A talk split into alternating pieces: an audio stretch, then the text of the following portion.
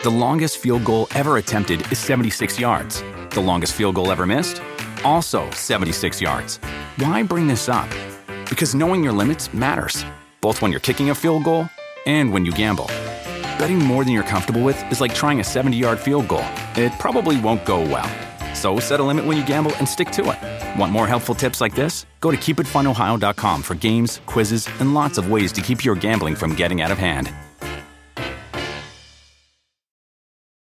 You want a beautiful lawn? Enter TruGreen, the easiest way to get a great lawn. Just water and mow, and they'll do the rest. Weed control, fertilization, aeration, and more. TruGreen is the official lawn care treatment provider of the PGA Tour, and they have a verified best price, which guarantees you the lowest price with no compromise on quality. You do you. Let TruGreen do your lawn care. Visit trugreen.com, T R U G R E E N.com to get the best lawn at the best price with the best people. Guaranteed.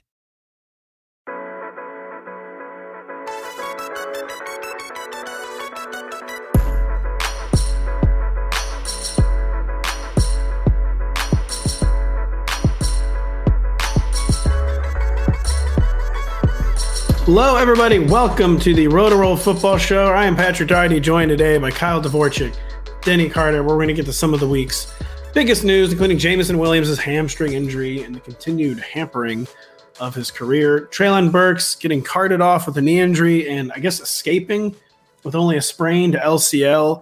Then we're going to get into it's the time of year for ADP battles, ADP debates. Just going to debate two kind of like ADP conundrums, not a few ADP conundrums that come up at every position. This player versus this player. Deshaun Watson is the QB nine versus Dak is the QB twelve. Joe Mixon versus Jahmyr Gibbs. These were handpicked by Kyle Dvorchak, by the way. If Denny uh, Denny hopped on too. He, oh, he yeah. called me right after. He was like, "Get me in on this." Um, I, I, I dictated. You forgot to say I dictated everything. He did. Denny dictated everything. Denny he dictates everything behind the scenes. He's a tyrant. Uh, I'm um, I am tyrant. He's an absolute tyrant. Um, he told us, by the way, to continue praising his new haircut, and we refuse. we do refuse. Was, Pat, you missed it. Back in the green room before the show, I was talking to Denny about his new haircut. Yeah, I will never, yeah, he, He was like, "So did you like get it cut, or what's going on?" I knew I just knew it was different. I was like, "Have I not seen you in a few weeks and it's longer, or did you get it cut and it's really short?" Are what did okay? prompt it, Denny? Because you had a signature look. Um, I don't know. I, I just I, I just I've been I've been experimenting with it off off air.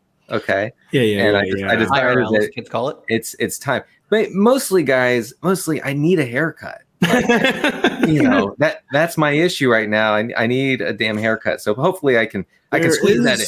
There is a way to solve that, Denny. There is, but here's the thing: I go to DC to get my haircut. Really? Are you serious? And I and I will not go any. I will not see anyone else but Nicole in DC to cut my hair. Um, how did that so, come about? How was that commute? I that commute it's fifty minutes one way. Oh, and yeah, no, and you don't even want to know how much I'm paying. I mean, basically, oh. I have to I have to call my fan, financial advisor to move some money around every time. So see, Denny, he he plays golf. Um, he drinks seltzers. he goes to the big city to get an expensive haircut and yet he's supposed to be a tribune of the people. Very. I am. You know. Yes, that's true. All those things make sense to me. Uh, very, very, very curious. You know what's also very curious is Jameson Williams never playing football. That's not something he really does. He, the number what was he? The number 10, number 12 overall pick of the 2022 draft, a very high draft pick by the Lions who missed most of his rookie year with a torn ACL. We knew about that, but then he came back didn't really do anything in six games. Got suspended for gambling for six more games, and is now missing the rest of the preseason with a strained hamstring. We'll have people saying it's still very early in his career. It's been what only 16 months since he was drafted, but he's doing the things that like a bust does, where he's not playing. He's having like boneheaded off the field issues. He's getting hurt a lot he was apparently like not standing out in practice before this. There was a lot like he's dropping the ball, he's not getting open. And the coaches were basically saying, what were the, the Lions coach comments about like how he's going to get the ball? I think they were saying he's going to have to like win 50 50 balls or something. That's never good. I'm not, I don't know if this is the exact quote you're talking about, but I believe it was Dan Campbell who said, like, yeah, he's never going to be a guy who's like really good at catching the football, but that's fine. That's fine. I'm like, I don't know if it is. And then the expanded comments were like, what you expect, but both in a good way and a bad way. It was like, yeah, we know he's had some drops, but he's like, the point is you get the ball in his hands and that's how he does his damage. Like he's not a hands winning guy. But I still find it suspicious that he's like, you know, this wide receiver, he's not gonna be much of a ball catcher these days. He's he's more of doing the other stuff. And I was like, I don't know. I get in theory what you're saying, but in practice, it sounds bad. It sounds very bad. I'm gonna ask Denny about something else the coach said, but that also reminds me. Apparently, Elijah Moore this week, the the Browns are like, we're gonna get him on jet sweeps, we're gonna get him on screens, and like that was posited to me as good. And it was like, actually, when I hear that, it means they have no idea how to get him the ball. Yeah, he's gonna uh, be a gunner. We yeah, he could do our taxes. yeah. He's actually would be a natural in the Taysom Hill role. Uh, but Denny, what were they just saying now? What was Coach Dan Campbell saying with yeah. Jameson Williams after his hamstring injury? Because I had some pushback on Twitter when I tweeted that uh, certainly looking like a bust. Some people were saying that's not the case. Dan Campbell was maybe kind of saying that was the case. Yeah. Well, first of all, I, I do want to emphasize how much the Lions wanted Jameson Williams. Uh, our producer Adam says uh, reminds us that the Lions traded the uh, number 32, number 34, and th- 66 picks to the Vikings uh, for the number 12 pick, and uh, that's where they picked Williams. So you know, gave up a lot, and they don't have much to show for it. Um, uh, yeah, Dan Campbell seemed not incredibly happy about Jameson Williams likely being out until the until at least the regular season. He said that uh, you know he he's going to miss he's going to miss a lot. He's going to miss practice. He's going to miss games. They wanted to get him some reps. They've the, the Lions have talked a lot about getting him a, getting Williams a lot of preseason reps. Not going to happen now. So yeah, they did in the first preseason game. Like it was yes. obvious that like he understandably needs it. He hasn't gotten to play a lot. And uh, sorry to jump in, but Pat, I was reading through the comments on your Twitter, and one, you know, a few of them are like, he wasn't going to play anyways. He's going to be healthy for it. But like, you know, when is not a good time to miss practice reps that your team is doing a lot to get you when you need to develop, when you are yeah. behind the eight ball, having not yeah. played much, if any, football in like the past year and a half. This is not the time to be missing them. Miss them when you're 26 and you can afford to sit out practice every Wednesday. Not now. Yeah, like, people are people are going to wish that James Williams was the number two behind Amon-Ra St. Brown. It's not. It's not going to happen. So. No. So two things. Yeah, these were to be frank, probably the most important practice reps of Jameson yeah. Williams' entire career, these final few weeks of training camp. This was like kind of his last shot to make like a first impression with the coaching staff or to change their first impression. Instead, just like as was the case with D'Andre Swift, he's just confirming all like the the early like negative reviews of his game. Number one of which he just isn't out there ever. He can't stay on the field uh, for whatever reason it is. He's not out there on the field and I, I think that this coaching staff is probably done with him now. Like their perceptions are locked in on Jameson Williams, and you know at least two more years to go on his rookie contract, but he's going to have to just hit the ground like a rocket to yeah. really to really rebuild his standing in De- Detroit. And I mean, I see zero reason to stash him in redraft leagues. Correct? Uh, if it's deep, if it's a deep league, I, I, think that you could do worse than, than stash him. But really, I mean, like 12 team league with like five bench spots, I, I can't see a compelling argument for throwing him at the end of your bench when you could use that on like running backs who might fall into volume or I don't know, backup kickers, who knows. Yeah, even even in a deep league, I understand that he should be rostered, but I'm never there's no deep league where I'm going to be the one willing to pay the most for him. I understand why you would roster him in a deep yeah. league, but not at the price the guy who drafts him is going to pay. It'll it'll just won't be me. So uh, another big one, uh, kind of bigger, more discouraging, and kind of a guy who too already had some strikes against him, but unlike Jameson Williams, did produce as a rookie, had streaks of production. Treylon Burks was carted off the practice field on Wednesday. Thankfully, I guess he has quote escaped with the sprained LCL, nothing torn, nothing that's gonna keep him out for the season. Is something where he's going to lose very valuable practice reps as they break in their new number one receiver in DeAndre Hopkins. Is something keeping him off the field yet again? He's a guy in two years who has missed a lot of practice. Unlike Jameson Williams, we're still going to be drafting Treylon Burks in like 10 or 12 team redraft leagues, maybe even 10 team redraft leagues, maybe probably 10 team. Uh, but how does this change things with Treylon Burks? And before, you know, you could almost make the case that he might make an end around on Titans' number one receiver status. Th- that's probably out the window now, too. Uh, DeAndre Hopkins was the favorite, but I, like, there's not going to be like any like surprise attack Treylon Burks' number one receiver at this point. I mean, at least for now. I mean, it's a, it's a long season, so in three months we could be singing a different tune. But uh, yeah, I I, I think that it would be probably a long shot for Burks to be 100% for week one. I know that they said two weeks. That brings us into what early September. So you know, I it just it seemed it seemed like a very optimistic sort of situation with him. Like, yeah, yeah, he's fine. He just uh, just had to be carted off because of ligament damage in his knee. I, I, I don't I don't want to hear that. You know, as as, as he, I, it, I, I, I ain't reading all that. And also, he's gonna he's he's gonna have to drop like two rounds in ADP for me to be interested. And I'm already not super interested. I think he might drop far enough where I'm where I am interested. Cause like I, I agree that it is a long season. He was a really talented prospect, and he got on the field and was efficient was efficient at times last year. I do agree though that this really is going to give him a slow start to the season. Like I think he's a, a coin flip, probably maybe a little better than a coin flip to play week one, but you're not playing him like assuming you know it's not a best ball format. You're not starting him in week one. Right. Maybe not even in week two. We saw last year that they gave him a really slow ramp up, and it didn't help that he got injured during the season, but he didn't hit a 70% snap share until the third to last game of the season. He played like special team snaps in week one. Like it was clear his ramp up was deliberately slow, and that was when they were in desperate need of receiving talent. Now they actually have DeAndre Hopkins. They can, uh, to some degree, afford to slow play him. I think that's what we'll see. I agree, Denny, though. He was a really good prospect. The season was long. You could get that, you know, the, the end around backdoors, DeAndre Hopkins for target leader. But now I'm, I've pushed that outcome to being like, it could happen in week eight to like, you're hoping it comes in the fantasy playoffs. And that's like, that's the aspiration. That is not the median. So we haven't seen a full ADP adjustment on Underdog or anywhere yet because it just happened yesterday.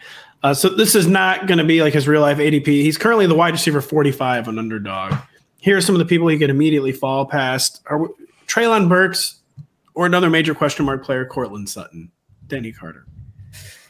Uh, I mean, you know, Sutton apparently is reformed. Uh, he's uh, lost weight. He's all the way back from his ACL injury. So I, I, I lean Sutton. Me too. Um, Treylon Burks or Michael Thomas? Oh, I think I, I think I go Burks. I think you've already found the point there are probably guys lower on the list that I will. There's gonna be two but... more really crazy ones. Can I okay. can I tell you something just real quick? Really, something kind of funny about Michael Thomas. I read a long athletic piece about Michael Thomas yesterday, and in, in it he refused to call himself 100 percent because because guys, no one is ever 100%. That's what he said. I respect that. That is what you say when you are 62 and the doctors told you in the next 2 to 3 years you will need a hip replacement. Yeah, that I I was so yeah, I guess Burks. yeah, like uh, uh, hip feels good today. Uh, yeah, grandpa, I think you can walk down to the beach with us today. I think so today. Uh, we'll see about tomorrow. Uh, I'll tell you what, Michael humidity humidity is kind of looking kind of high tomorrow. We'll see. No, that was my joke. Oh, that was my it was. I'll tell you what, Michael Thomas knows when it's going to rain. He knows any minute when it's going to rain. he does. Michael Thomas always knows when a storm is coming. Uh, Michael Thomas, or excuse me, Treylon Burks or Rashod Bateman. Bateman. Ugh, ugh, this is gross. Two guys who can't stay on the field. Great. Um, Burks. Bateman is currently healthy. Um, the final gross I mean, one. The this is the like the neutron bomb one. Kadarius Toney or Treylon Burks. Oh God, I, am I'm I'm out on Toney at any ADP. So yeah, yeah, yeah. Toney's in the Jameson Williams zone. Like I'll let you guys figure out where to draft him. I ain't doing that. All no. I'll say on Burks is that it's not good advice to say never draft an injured player, but in the NFL, the season is just so short and when you have a guy that is not guaranteed to be healthy for week one, probably won't be healthy for the entirety of September. You know, the season is so short the teams always rush people back too soon. Treylon Burks, just a guy who already kind of needed a lot to go right. This is looking like a stay away type player, basically. I'll say for Toney in this one, it's not a good idea to say I'm never going to be a healthy player as far as Toney is, is, concerned. I wish at some poor. point he'd be healthy. Seems very poor. Denny, you get the final word. Yeah, Toney would be. I I, you know, I want Toney to be a thing, but I've, I've given up on that dream. I've let that go. That's a balloon floating in the air towards space. Uh, oh. I've, I'm just, I'm not, I'm not, I, I refuse to believe that Kadarius Toney is suddenly going to be perfectly healthy and play a full season. That's simply not happening. A balloon floating in the air towards space that Denny's Midwestern relatives are demanding that the U.S. Air Force shoot down. because it could be a spy balloon. It could be. We don't know. We will be right back after this. With the NFL season quickly approaching, now is the perfect time to get your Roto fantasy football draft guide. Get ready for your draft and stay one step ahead of your league during the preseason with updated player rankings, profiles, projections, mock drafts, and more. Go to NBCSports.com slash draft guide and use promo code DRAFT 2023. Save 20% off at checkout. That is NBCSports.com slash draft guide, promo code DRAFT 2023 to save 20% off at checkout. We are now here to debate uh, you know, we're like we're constructing some debates because we're just like smashing two players together. You could say, uh, Pat, Denny, Kyle, you could literally do this with any two players. And you know, what, you're right. You're right. yeah, you're absolutely right. Um, but these are some ones we found pretty interesting. Mr. Kyle, Mr. Denny took the lead today. What is the first one we want to talk about, Mr. Kyle?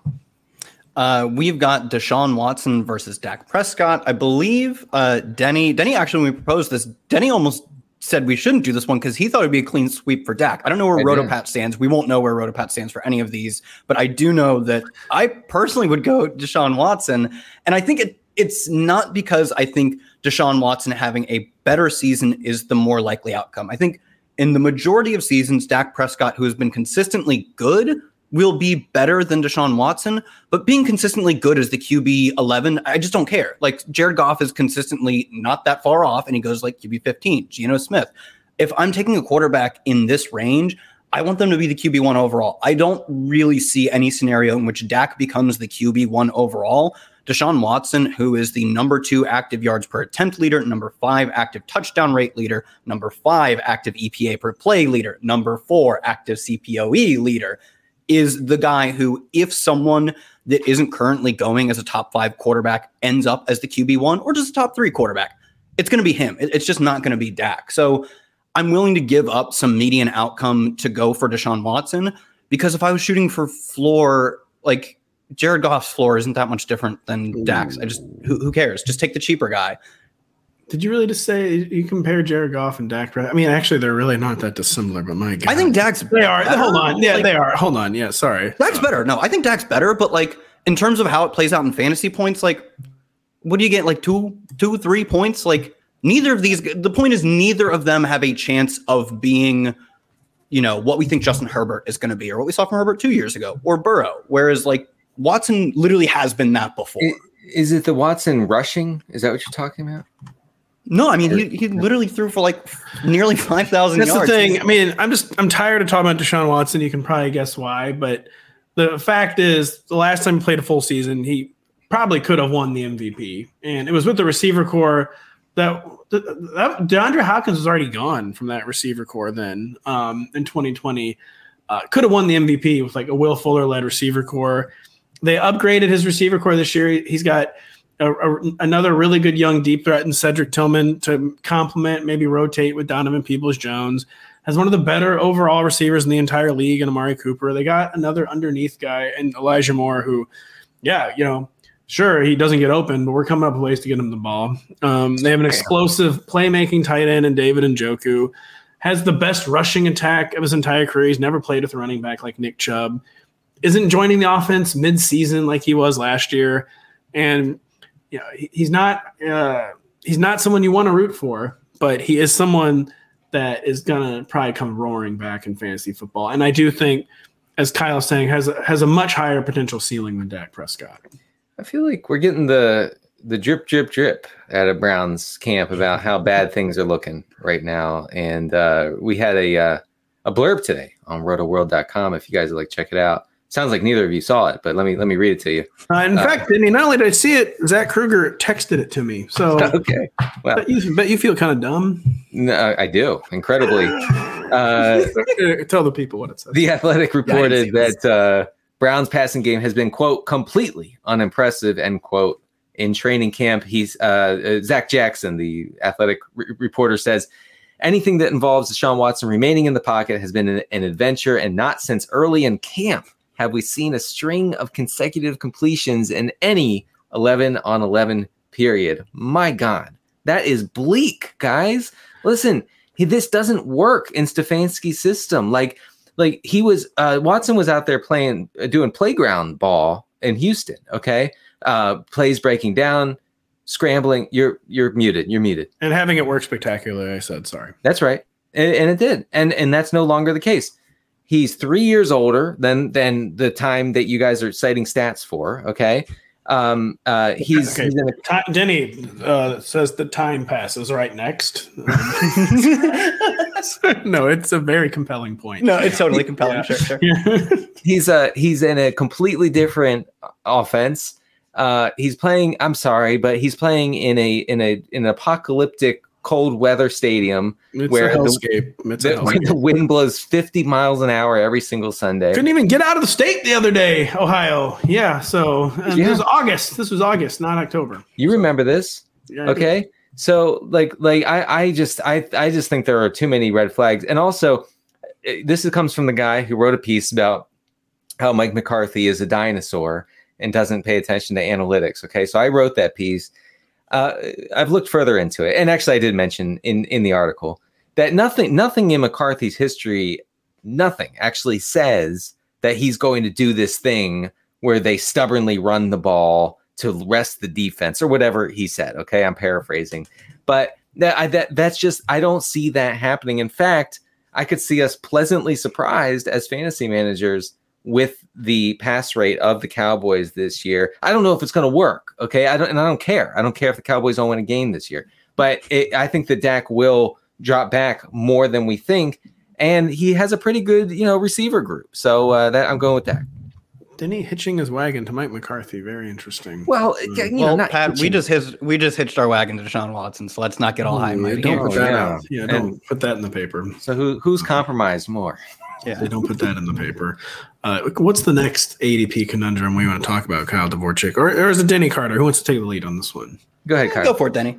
No, I'll, okay, I'll take it. I'll take it. I'll take it. You go. Uh, yeah, yeah, you go. I got it. I got it. It's uh, oh, who was this? Jahmyr Gibbs uh, versus Joe Mixon. Actually, this is a really interesting one. A lot of these, like, I think we're using like to feel how we feel about them because I know Denny was like, "Yeah, I think it's Joe Mixon. Let me look into it." And Denny, did you look into it anymore? Because I I feel this one I feel confident about. I, I knew for me it was G- Jahmyr Gibbs right away. You yeah. looked into Joe Mixon. You said you were leaning Mixon. Did you gain confidence through your research, or am I right already? I could easily be right already. I think. No, I I I would. so here's the thing: I would lean Mixon because you know he's going to score touchdowns, and I feel like that's the missing ingredient for Jahmyr Gibbs. Jahmyr Gibbs would probably be really exciting, really cool lots of really cool receptions and speed and he's going to burn he's going to make linebackers look silly. We we we will that we'll get all that okay? And mixon's not particularly impressive by any means but you know last year we saw what it was like for mixon to finally get some uh, pass game you know in, involvement. 75 targets 60 receptions 440 yards and two touchdowns uh, through the air to go along with his 210 carries in 14 games uh, I that's that's a that's a fantastically valuable workload in an offense that sees a lot of positive game script. And while they are while the Bengals will remain pass heavy, and they should they should be, uh, Mixon faces a, a lot of uh, advantageous situations. He also importantly gets the goal line work, which Gibbs will probably not get. Kyle, why are you so confident in Jahmyr Gibbs?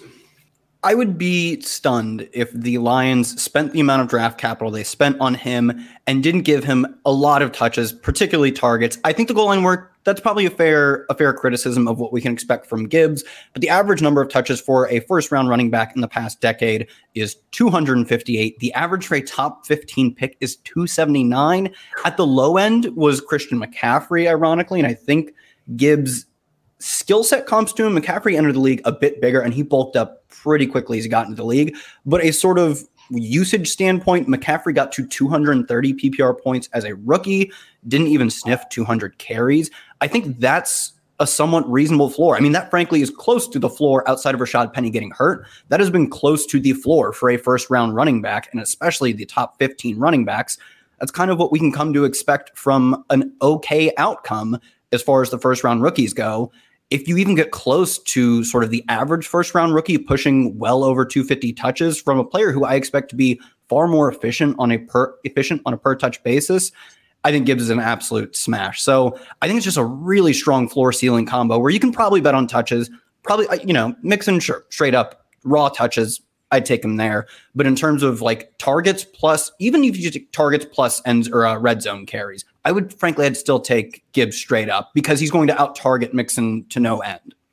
I, I don't know, man. I, I, I feel like I think Mixon could out target Gibbs. I think what I I think what I think is that my case is more of a negative Mixon case than a positive Gibbs case because we know that things just a lot of times don't work out the way teams are expecting. With like these rookie change of pace backs, it's pretty rare to see a guy with such insane draft capital in that role, which does lead you to believe it will be different with Jahmyr Gibbs. We know that he's got the skill set that's going to like scream playing important downs, except for maybe not at the goal line, of course, where David Montgomery. Uh, it is David Montgomery, right? uh, David Montgomery. Mixon, I just think the Bengals don't want to do this again. Like, I think the 60 receptions was a fluke to be mm-hmm. honest. And they spent the whole offseason basically telegraphing they didn't feel like they really needed him on the roster, that that they would prefer that he was on the roster, clearly, since he they did keep him on the roster after a restructure. But they spent time talking up Trayveon Williams.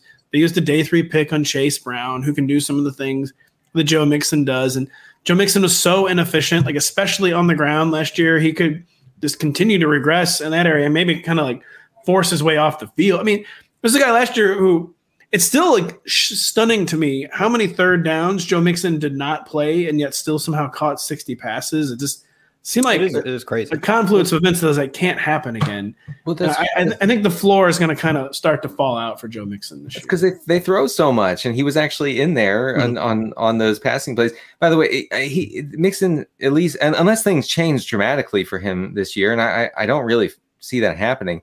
Uh, last year, only Jamaal Williams had more carries inside the 10 yard line than Mixon. Mixon at 29 in 14 Guess games. who's getting those this year? Yeah, I was about to Man, say the same thing. Even though Jahmyr Gibbs, except it's not, it's David Montgomery. Yeah, it's probably David Montgomery, but it, it, it could be it, it, it, could be Jahmyr Gibbs who gets those Jahmyr. 40, would you say 60, uh, 200 some inside the five carries? 45. Jamaal 45. Williams had 45 no, rushing no, no, no, It was 172. 172. That's why every time you turned on your TV, it was like, and here's Jamaal Williams scoring. and you he averages 2.1 yards per carry and has two times the amount of touchdowns of any other player in the league. So yeah, I, I th- that's the Mixon's role is so valuable in a good offense. I don't know. It mine is truly like gut level analysis, but my my gut level analysis on Joe Mixon is that they just they don't love what he brings to the table, and that he kind of keeps like defaulting into it, but that they're looking for reasons to not use him the way he was used last oh, year. Thankfully, there's nobody else. There it is. I think that's the strongest argument. Is like I losing. They could play him on third downs. Like they lost Samaje Ryan, and like Chris Evans, Trayveon Williams were guys who they were splitting between healthy scratches because like, oh, this guy plays special teams. Let's get him out there. Nope, let's go with this one. And, you know, day three pick on another running back doesn't move the needle a ton. I think that's the argument is, is that he's just going to play a ton of snaps on a great offense. He could even play more, you know, passing downs. It's just not an argument I love to make. Cause it's the argument we always fall into is like, well, someone's got to get these touches, but then it's rarely the guy we are betting on because he's he's there in drafts only because of volume, not because of what we perceive as talent. It's very that is always a problem, and that sometimes it works for like a year. Mm-hmm. Though that very quickly always says diminishing returns. Like the I mean, it's worked with James Conner. Like I think James Conner was fine two years ago. He was, he was it, yeah. solid, but man, he was an incredible fantasy option two years ago. I thought about just playing an absolutely pointless joke on you guys and saying that the Bengals hosted Leonard Fournette for a visit today, and how yeah, I hope they do. How's My bags need feel? that. How does that make you feel? But they they didn't, and they're not going to do that. Yeah, no, forget you guys. They're not going to do that. Denny, what's an ADP conundrum you want to talk about?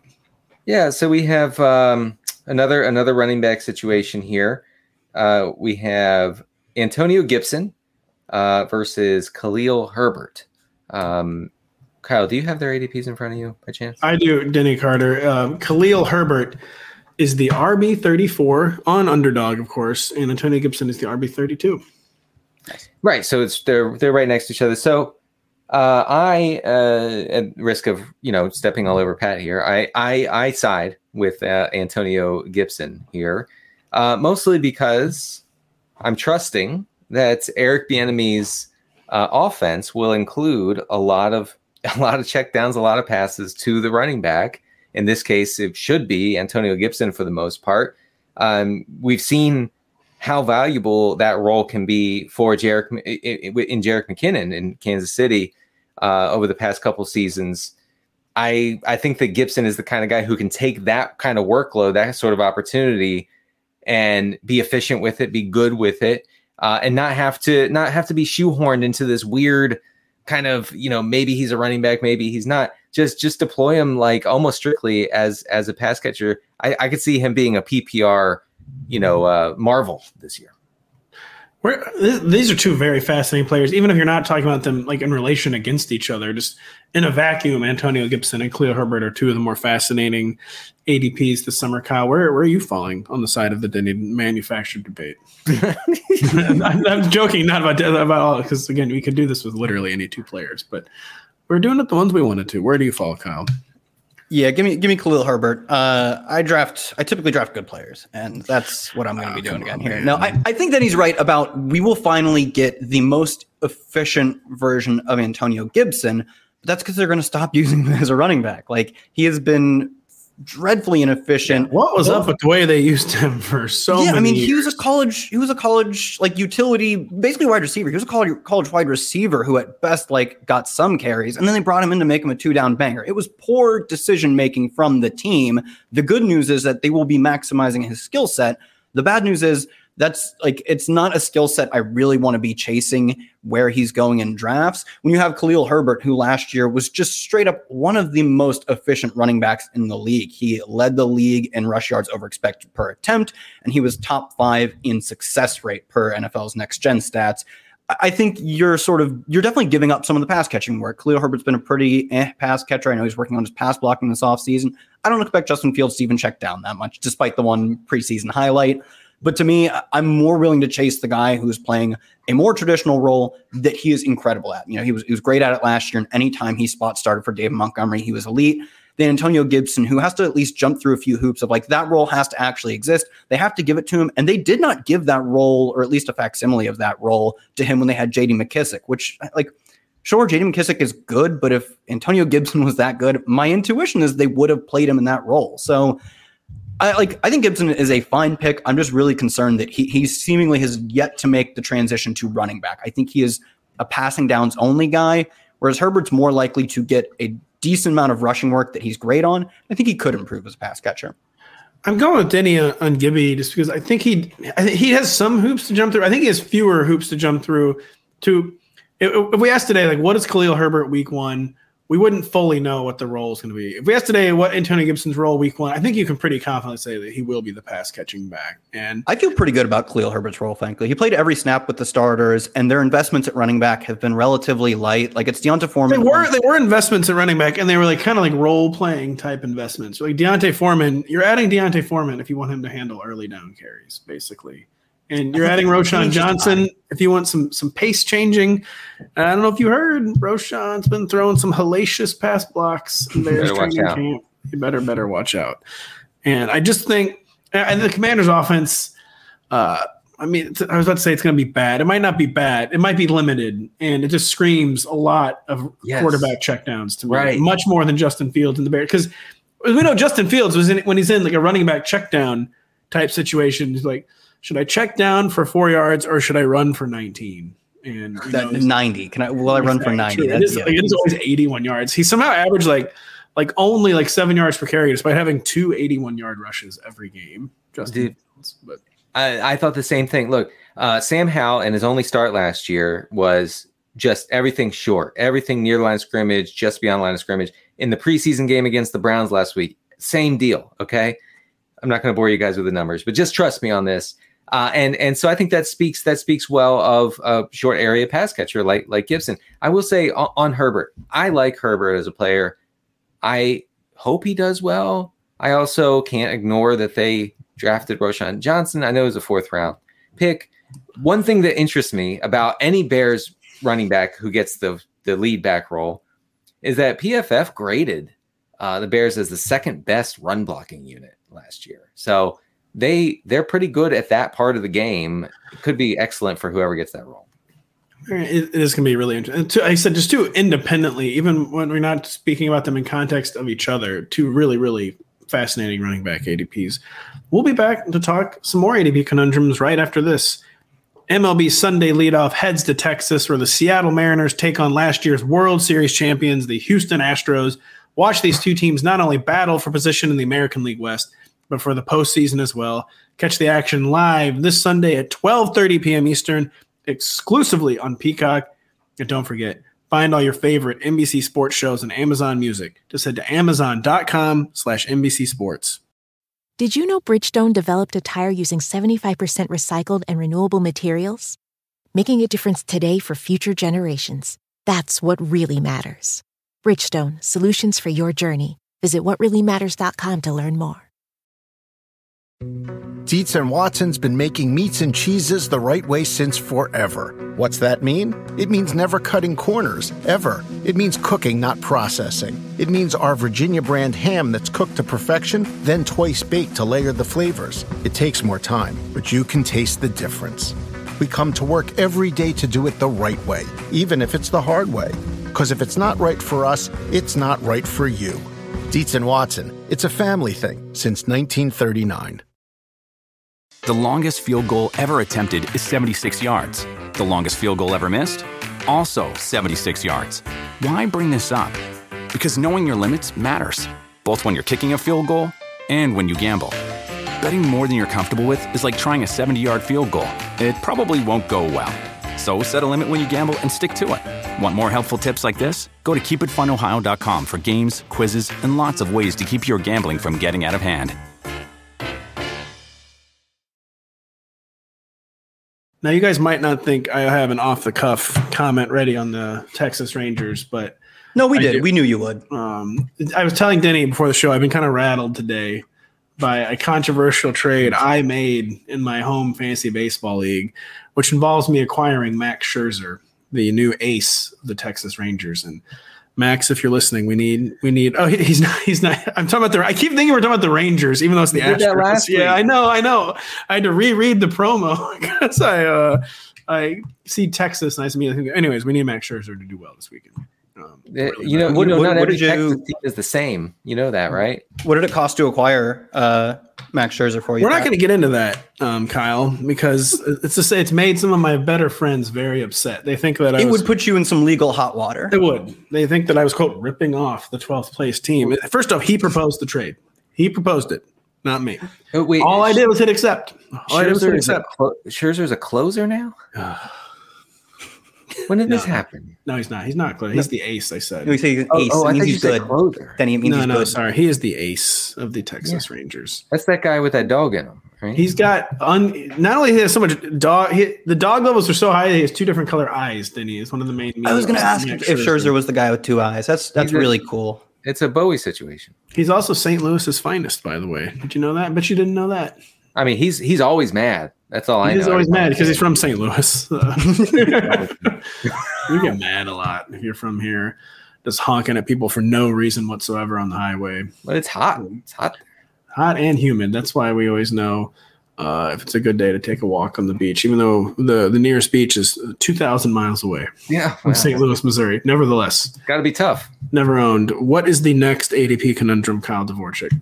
We are moving to wide receiver. This is another one where I, I have my answer, but I, I'm I'm down to hear what Denny has to say on this one. The last one, I wasn't. Denny was wrong, and Pat, you're wrong for siding with him. But this one, AJ Brown versus Stefon Diggs.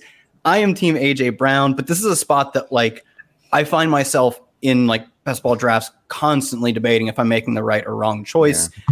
I'm going with AJ Brown, but Denny, give me the sales pitch on Stefon Diggs. Help me balance out my best ball exposures. So I, I do fear looking silly at the end of the season here because if the Eagles defense regresses, which they probably will, They- and the, the Eagles have to keep, I don't know, do something crazy like keep their starters in for more than three quarters, then uh, AJ Brown and DeVonta Smith, or I mean, uh, the whole the whole crew could go bananas. Okay, so just keep that in mind when you're drafting Eagles. I, I do like to draft my share of Eagles, but uh, Stefon Diggs is not really competing against anyone for targets. Okay, they brought in Dalton Kincaid, he of one good college game, uh, and uh, and and Gabe Davis is one of the worst target commanding receivers in the in the game right now. Um, we've talked about that ad nauseum on the show. One one one thing about Diggs's receiving profile uh, that I think was positive in 2022 was that the Bills got him back into the slot more and got him some more of those easy PPR points that we enjoyed in in 2020. So in uh, so in 2021, stick with me here. I'm jumping all over, jumping year to year to year. In 2021, uh, his slot rate, Diggs' slot rates fell to 20%. Okay. That got all the way up to 35% last year, which is basically where he was in his first year in Buffalo. And it paid off. Okay. His yards per route run jumped. It got back to that 2020 mark. Um, everything that regressed terribly in 2021 and made him very frustrating got back to normal. I like to see that. And again, Josh Allen is going to look for Stefon Diggs first and foremost. Whereas I think AJ Brown kind of, you know, has to compete a little bit for targets with DeVonta Smith and or Dallas Goedert. Kyle, uh, do you want me to jump in, or do you want to go on your thoughts on AJ Brown? No, you let go me roast him. Let me roast him. I'm right, not roast him. Roast him. you had me. Let me roast him. I'm not. I'm not particularly concerned with the competition for targets because last year AJ Brown had a higher target share than Stefon Diggs, a higher air yard share than Stefon Diggs, a higher red zone target share than Stefon Diggs. It's out of a smaller cut of the pie. I think that's the the thing that makes. Um, you know, his target share was like one percent different. His red zone target share wasn't that far off. Uh, more so to just say the point that because the Eagles are so condensed, they don't have a third receiver, they don't throw their running backs. Even if Devonta Smith is great, AJ Brown can still somehow out target share Stefon Diggs. So that's not particularly concerning for me. I think, Denny, your point about what you're afraid of is that the Eagles end up having to pass a decent bit more. I still don't think like there's no reason for them to be a pass first teams. they're so good at running. But I mean, this is literally from stuff you wrote in the offseason. Philly averaged 12.3 second half pass attempts per game. Using his were, own words against him. Curious. I am, yes. Uh, they in 14, this, these stats don't sound real. In 14 games, they threw the ball five or fewer times in the fourth quarter. Like, the, you know, as you pointed out, they were just completely salting away games. If we see any amount of passing volume in, passing volume increase, it's going to go directly to AJ Brown's like bottom line. He is going to be more so in that top five receiver discussion than that next tier two discussion. So, and I, I just think he's better in the sense of we're trying to determine who like the best receivers in the league are. I think Stefon Diggs is probably next ish on the list, but AJ Brown with only like, with four seasons, all of which in his career are above 2.4 yards per route run. That's a measure Stefon Diggs has only hit twice in yeah. I think eight years in his career. Diggs is still great. But I think if AJ Brown played on the Vikings, he would be like a, a, the third overall pick. This is I've noticed something weird with the AJ Brown discourse where like you know people are saying like well because since him and DeVonta Smith basically tied in targets last year, they basically just talk about them like it's a coin flip, like who's going to have more targets this year, or maybe even more production. I don't know. Like could easily be DeVonta Smith this year. You never know in that Eagles offense, and like just kind of ignoring the fact that AJ Brown is so much more efficient. Not that DeVonta Smith is inefficient. It's not even that he's more efficient either. He's just one of the biggest big play threats in the entire game who can make big plays two ways. He can catch the ball down the field and make a big play, or he can be like the yak buzzsaw that he is. So like to me, it doesn't even matter like if they have the same amount of targets again. Like I feel like for DeVonta Smith to like outpoint AJ Brown in fantasy, he would need like 20 more, 20, 30 more targets. And AJ Brown, even with like the not throwing in the fourth quarter last year, I mean, had 145 targets. That was like 20 fewer than Steph Diggs. I think he could easily get into the Steph Diggs target range this season. And I, I don't, I think it's very, very unlikely DeVonta Smith ends up outpointing AJ Brown. And I, I, AJ Brown's ceiling is just, I mean, he, he, I don't, I don't feel like I could say Steph Diggs has wide receiver one overall in his range of outcomes. I still feel comfortable saying any given year AJ Brown has wide receiver overall wide receiver one overall in his range of outcomes. And it is a very, very close debate because Steph is just like so bankable. But I think that in on the Eagles, AJ Brown is as bankable as Steph Diggs is on the Bills, and we kind of have to throw out his weird Titans years. And I, I had to make this decision in my salary cap draft over the weekend at the Kings Classic in Canton, Ohio, and proud to say I went all in on AJ Brown. So uh, now I really need uh, my argument to be true. I, I, appreciate you guys uh, battering me with facts and logic, um, but uh, yeah, I mean, it is, it is, it is close. One, one thing I did mean to mention, and I don't know how I forgot this. uh, Josh Allen had a career low in design runs last year. Maybe, maybe that portends, you know, more more passing. Who knows? Who knows, folks? So, uh, Stefon Diggs, uh, please, please don't make me look foolish. I mean, Diggs isn't going to make you look foolish. Like, no, that is if, the good news. Yeah. Even if, like, the only thing you're sweating is like the other one finishing as a top two receiver. Like, I, I see the floor of both of these guys as so incredibly high that you're not sweating your own player's failure. I don't really see, other than injury, like, I don't see a scenario in which, like, uh, oh, AJ Brown just couldn't get it together this year. Oh, Diggs fell off finally. Neither of those things are happening. It's the opportunity cost is what you're scared of. And yeah. like, I am also definitely open to the idea that I look back and I'm like, ah, I took 1,200 yard AJ Brown when I could have gotten 1,600 yard Diggs. That's an outcome that can happen.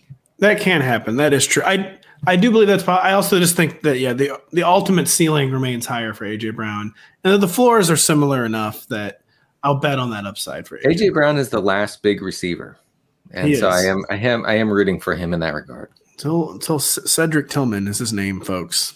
Cedric Tillman is the one. You are you're you're a Till, Tillman head. Many are calling you. I don't know really what turned me into a Tillman. I think I think so. Were you guys with me when it was Kerrane talking about? I think you were with me when it was Kerrane talking about just by sheer virtue of like making a draft pick three or four times, you it oh, becomes yeah. a good idea. and that, that's where I'm at with Cedric Tillman. I've taken like so many layers. It's obviously a good idea. I mean, I've done it. so clearly, it's just a really good idea. That's where I'm at with said Tillman.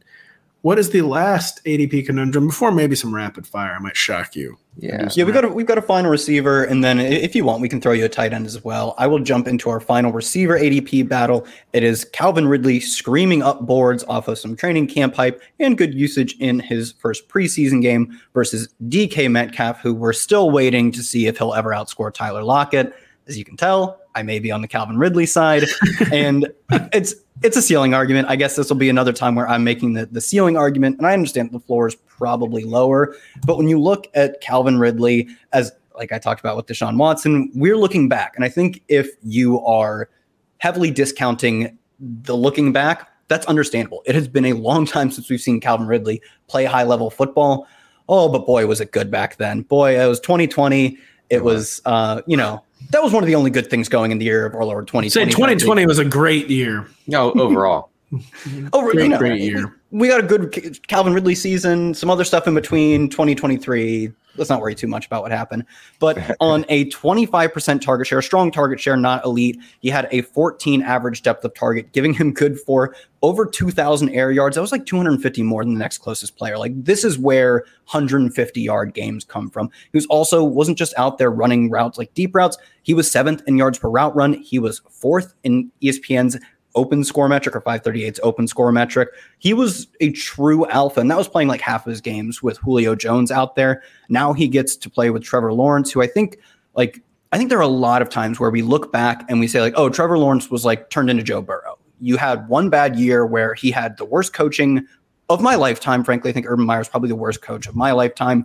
And then as soon as he got a competent coach, he immediately took a step forward to like a top 10 quarterback by efficiency. Now they add Calvin Ridley to the mix. Like you tell me what's going to happen next. But I think a really strong season is in the range of outcomes, and a high target share season is easily in the out, in the range of outcomes for Ridley. It just seems like this is the perfect spot for it to all come together and Ridley to nuke. I, I don't love that his price is skyrocketing up boards, but I am fine taking him over Metcalf. That's a leap I'm willing to make. Yeah, I, I I don't love the Metcalf side, but I don't. I also don't love Ridley. I I I, I tend to fade both of these guys. This is when you take J.K. Dobbins or Isaiah Pacheco zero zero chance I'm taking Dobbins, but maybe Pacheco.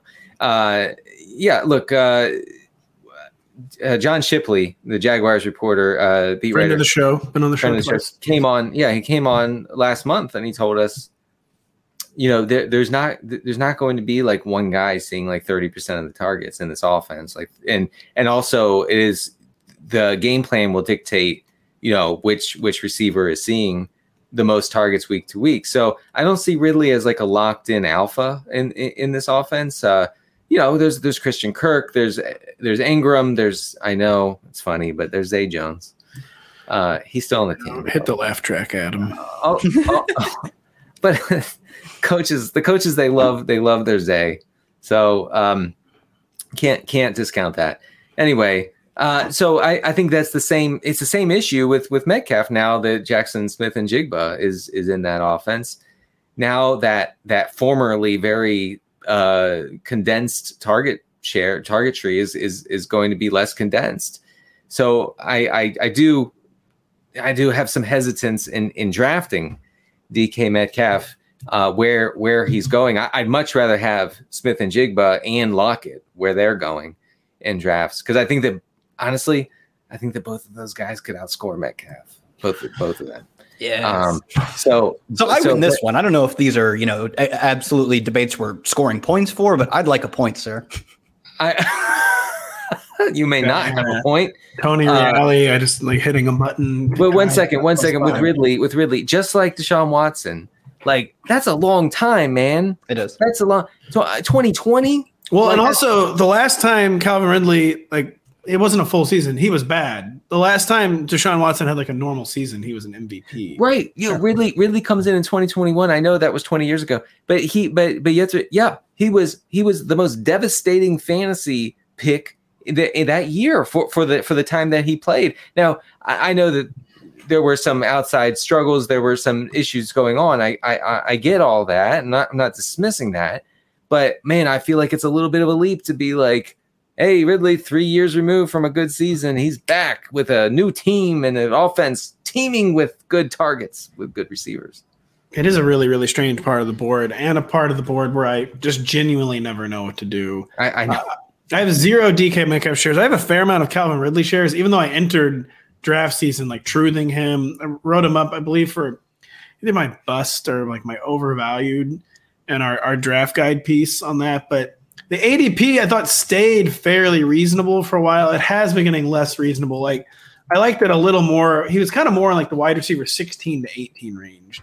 Now he's like more in like the 12 to 15 range, which might not sound like a huge difference, but I mean obviously it is kind of a big difference. And I, I, will say in casual leagues, he's still going in that 16 to 18 range. So I, I am that's more palatable for me. There's essentially a zero discount on him now in like the experts leagues where he that's right. He's going right. He's going on underdog between DeVonta Smith and Tee Higgins. It's like wow, like what are we? But, it, but so we worry about like the crowded receiver corps. DK Metcalf's receiver corps just got like so much more crowded. DK Metcalf is having a, a very weird career. Like he yes. had like as alpha of a sophomore season as possible, and hasn't like fallen off the past two years, but is having a very very strange career trajectory. And uh, where you could really say his, his 1300 yard season is the outlier so far. He had 900, 967, and 1048 for his yardage totals. 1300, a major outlier, and his initial rookie contract, he has been extended.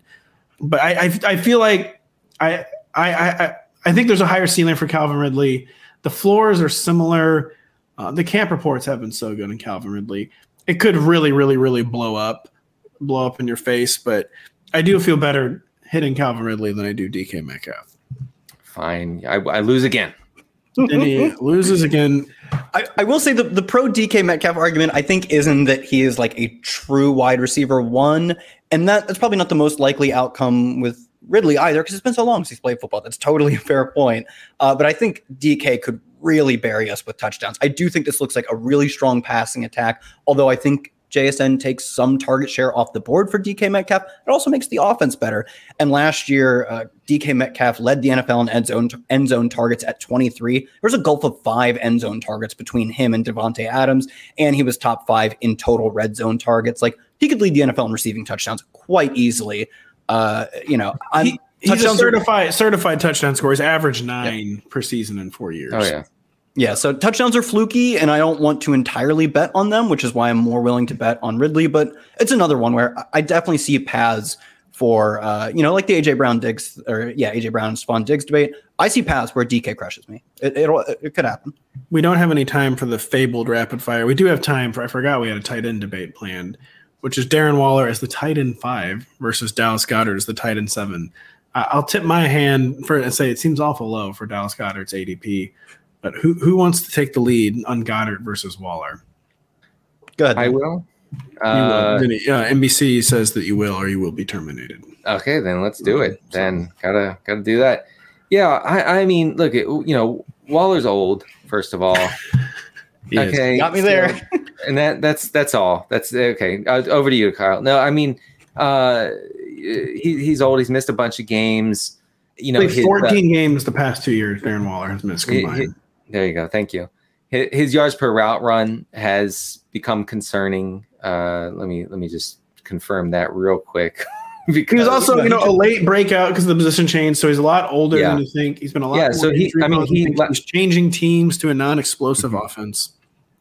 And yeah, exactly. Uh, I mean, and, and also the Giants last year had one of the the the lowest uh, pass rate over expected. So I, I I tend to not be super interested in, in him where he's going now. Like like with Metcalf, like Kyle said, uh, Waller's touchdown production could absolutely bury me. Okay, like just bury me in, in the backyard. Well, could he's ne- what is the deal with Darren Waller and his touchdown total? He's never been a touchdown scorer for some unknown reason. He's scored more than three touchdowns one time. That's crazy. Um, it is crazy, and it feels like a fluke and something he certainly profiles as the red zone threat. But I just, I mean, I'm not a film watcher, shockingly, and maybe that's just not his game. Maybe maybe he's just more finesse and savvy tight end, and he's not ever a guy like burying people with his size down in the painted Yeah. area. Because I have never understood why he does not score more touchdowns.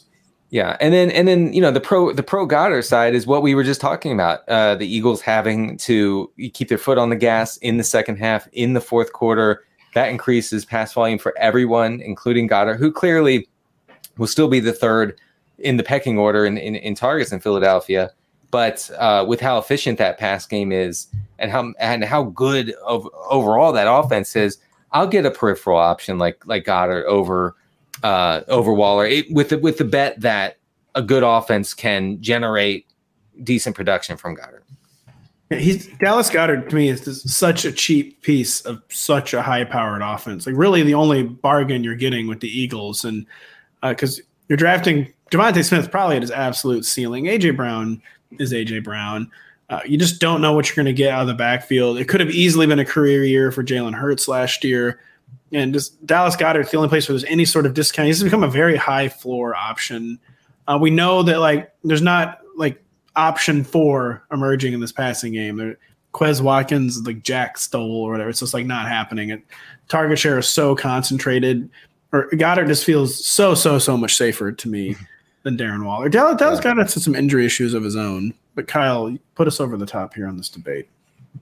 Well, if you want to talk about a team where option number four isn't emerging, let me introduce you to the New York Giants, who option number two has yet to emerge. And, and to me, that's that's the big sell with uh, you know, with going him over Goedert is that in 2020 and 2021, he was first and second in target share among tight ends. In both of those seasons, he was top five in air yard share among tight ends. Like he's a true wide receiver one for teams you know, for teams he's played on in the past.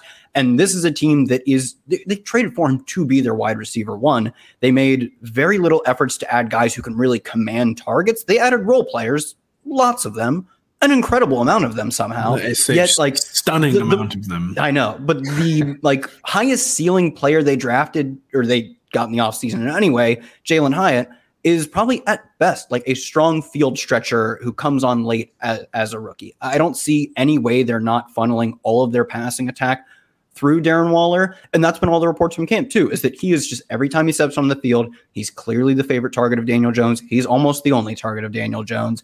I think the concerns about how he played last year, even, you know, when he was on the field, let's not worry about the injuries. Yeah, he, he definitely took a hit last year. He's getting older, the injury concerns. I still think I'm willing to bet on his like massive target ceiling, like that could really go up there and rival like Mark Andrews, come you know second place Travis Kelce, which is always the race at this point. Uh, whereas Dallas Goedert, I think is probably a higher, is definitely a higher floor bet. I'm not going to have any you know question about that. I think you, I'd be chasing the ceiling here with Waller though. Yeah, you kind of just sold me. Okay, cool. I had to sell myself too because I think I'd take Goedert. So. I've taken Goedert in basically every league I've been in. by I. I, I don't know. I don't know if I've become an injury truther, but you know, a guy at, at, Mhm. at Waller's age, what is he, 34? No, he's a little younger than that. He's he's only thirty. He's Oh, turning only thirty. He's turning thirty-one next month, though. Oh, well. So not Nevertheless. 34, but thir- almost 31. There's a rather large difference in the there, NFL. there between is. 30 and I, I, I don't know. I just, I feel like, you know, I'm just waiting. I'm just waiting to write the blurb. Waller misses six Oh, weeks come due on, to man! Don't manifest that mm. energy. a uh, bunch of really, really interesting debates. There's gonna be a lot more to be had. It's still only August 17th. Prime drafting season is coming up. Uh, because of our summit, I have to do my home league draft next week. By the way, we're all meeting up in Stamford, Connecticut, in a few weeks, and yeah, would normally be the week for the home league, so we're doing it next week. And now I'm just praying no one gets injured. Um, so yeah. I'm praying to get a haircut before we go to Stamford. You are. You need to go into the big city and get one of those hundred fifty dollar haircuts where they take off a quarter of an inch. And, and, That's and, good. Yeah, everyone in your family is wondering just what exactly you're doing in the big city. I, am going to be eating a lot of pasta, a lot of spaghetti. so, haircut. Um, for Kyle Dvorchak, who's going on vacation, quote unquote. Um, for Denny Carter, I am Patrick Daugherty. Thank you so much for listening. We will be back next week. Did you know Bridgestone developed a tire using 75% recycled and renewable materials? Making a difference today for future generations. That's what really matters. Bridgestone, solutions for your journey. Visit whatreallymatters.com to learn more. The longest field goal ever attempted is 76 yards. The longest field goal ever missed? Also 76 yards. Why bring this up? Because knowing your limits matters, both when you're kicking a field goal and when you gamble. Betting more than you're comfortable with is like trying a 70 yard field goal, it probably won't go well. So set a limit when you gamble and stick to it. Want more helpful tips like this? Go to keepitfunohio.com for games, quizzes, and lots of ways to keep your gambling from getting out of hand.